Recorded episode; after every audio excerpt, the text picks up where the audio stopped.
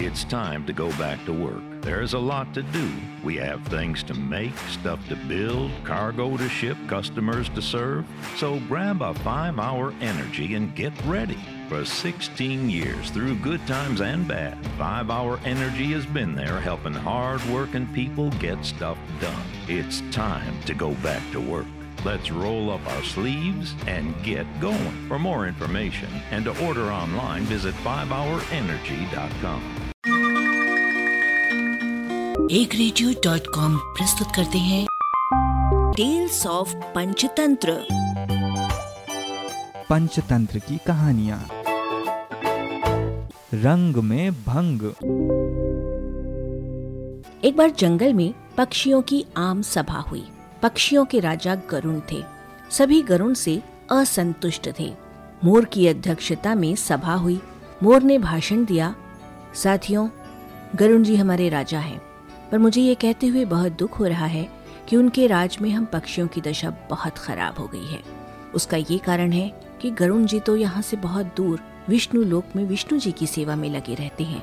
हमारी ओर ध्यान देने का उन्हें समय ही नहीं मिलता। हमें अपनी समस्याएँ लेकर फरियाद करने जंगली चौपायों के राजा सिंह के पास जाना पड़ता है। हमारी गिनती न तीन में रह गई है और न तेरह में। अब हमें क्या करना चाहिए? यही विचारने के लिए ये सभा बुलाई गई है।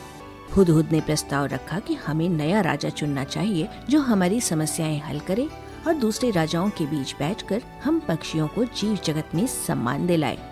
मुर्गे ने बांग दी, कुकड़ू को, मैं हुदहुद जी के प्रस्ताव का समर्थन करता हूँ। चील ने ज़ोर की सीटी मारी और कहा, मैं भी सहमत हूँ। मोर ने पंख फैलाए और घोषणा की तो सर्वसम्मति से तय हुआ कि हम नए राजा का चुनाव करें, पर किसे बनाए हम राजा? सभी पक्षी एक दूसरे से सलाह करने लगे। काफ़ी देर के बाद सारस ने अपना मुँह खोला। मैं राजा के पद के लिए उल्लू जी का नाम पेश करता हूँ। वे बुद्धिमान हैं, उनकी आँखें तेजस्वी हैं, स्वभाव अति गंभीर है ठीक जैसे राजा को शोभा देता है। हॉर्नबिल ने भी सहमति में सिर हिलाते हुए कहा सारस जी का सुझाव बहुत दूरदर्शिता पूर्ण है। ये तो सब जानते हैं कि उल्लू जी लक्ष्मी देवी की सवारी हैं। उल्लू हमारे राजा बन गए तो हमारा दारिद्र्य दूर हो जाएगा। लक्ष्मी जी का नाम सुनते ही सब पर जादू सा प्रभाव पड़ा। सभी पक्षी उल्लू को राजा बनाने पर राज़ी हो गए। मोर बोला, ठीक है, मैं उल्लू जी से प्रार्थना करता हूँ कि वे कुछ शब्द बोले।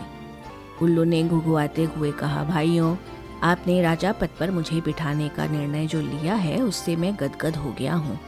आपको विश्वास दिलाता हूँ कि मुझे आपकी सेवा करने का जो मौका मिला है, मैं उसका सदुपयोग करते हुए आपकी सारी समस्याएँ हल करने का भरसक प्रयत्न करूँगा। धन्यवाद। पक्षीजनों ने एक स्वर में उल्लू महाराज की जय का नारा लगाया। कोयलें गाने लगी।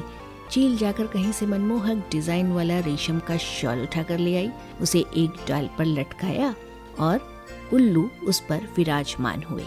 कबूतर जाकर कपड़ों की रंग बिरंगी लीरें उठा लाए और उन्हें पेड़ की टहनियों पर लटका कर सजाने लगे। मोरों की टोलियाँ पेड़ के चारों ओर नाचने लगी। मुर्गों और शुतुरमुर्गों ने पेड़ के निकट पंजों से मिट्टी खोद खोद कर एक बड़ा सा हवन तैयार किया। दूसरे पक्षी लाल रंग के फूल ला लाकर कुंड में ढेरी लगाने लगे। कुंड के चारों ओर आठ दस तोते बैठकर मंत्र पढ़ने लगे। बया चिड़ियों ने सोने व चांदी के तारों से मुकुट बुन डाला और हंस मोती लाकर मुकुट में फिट करने लगा।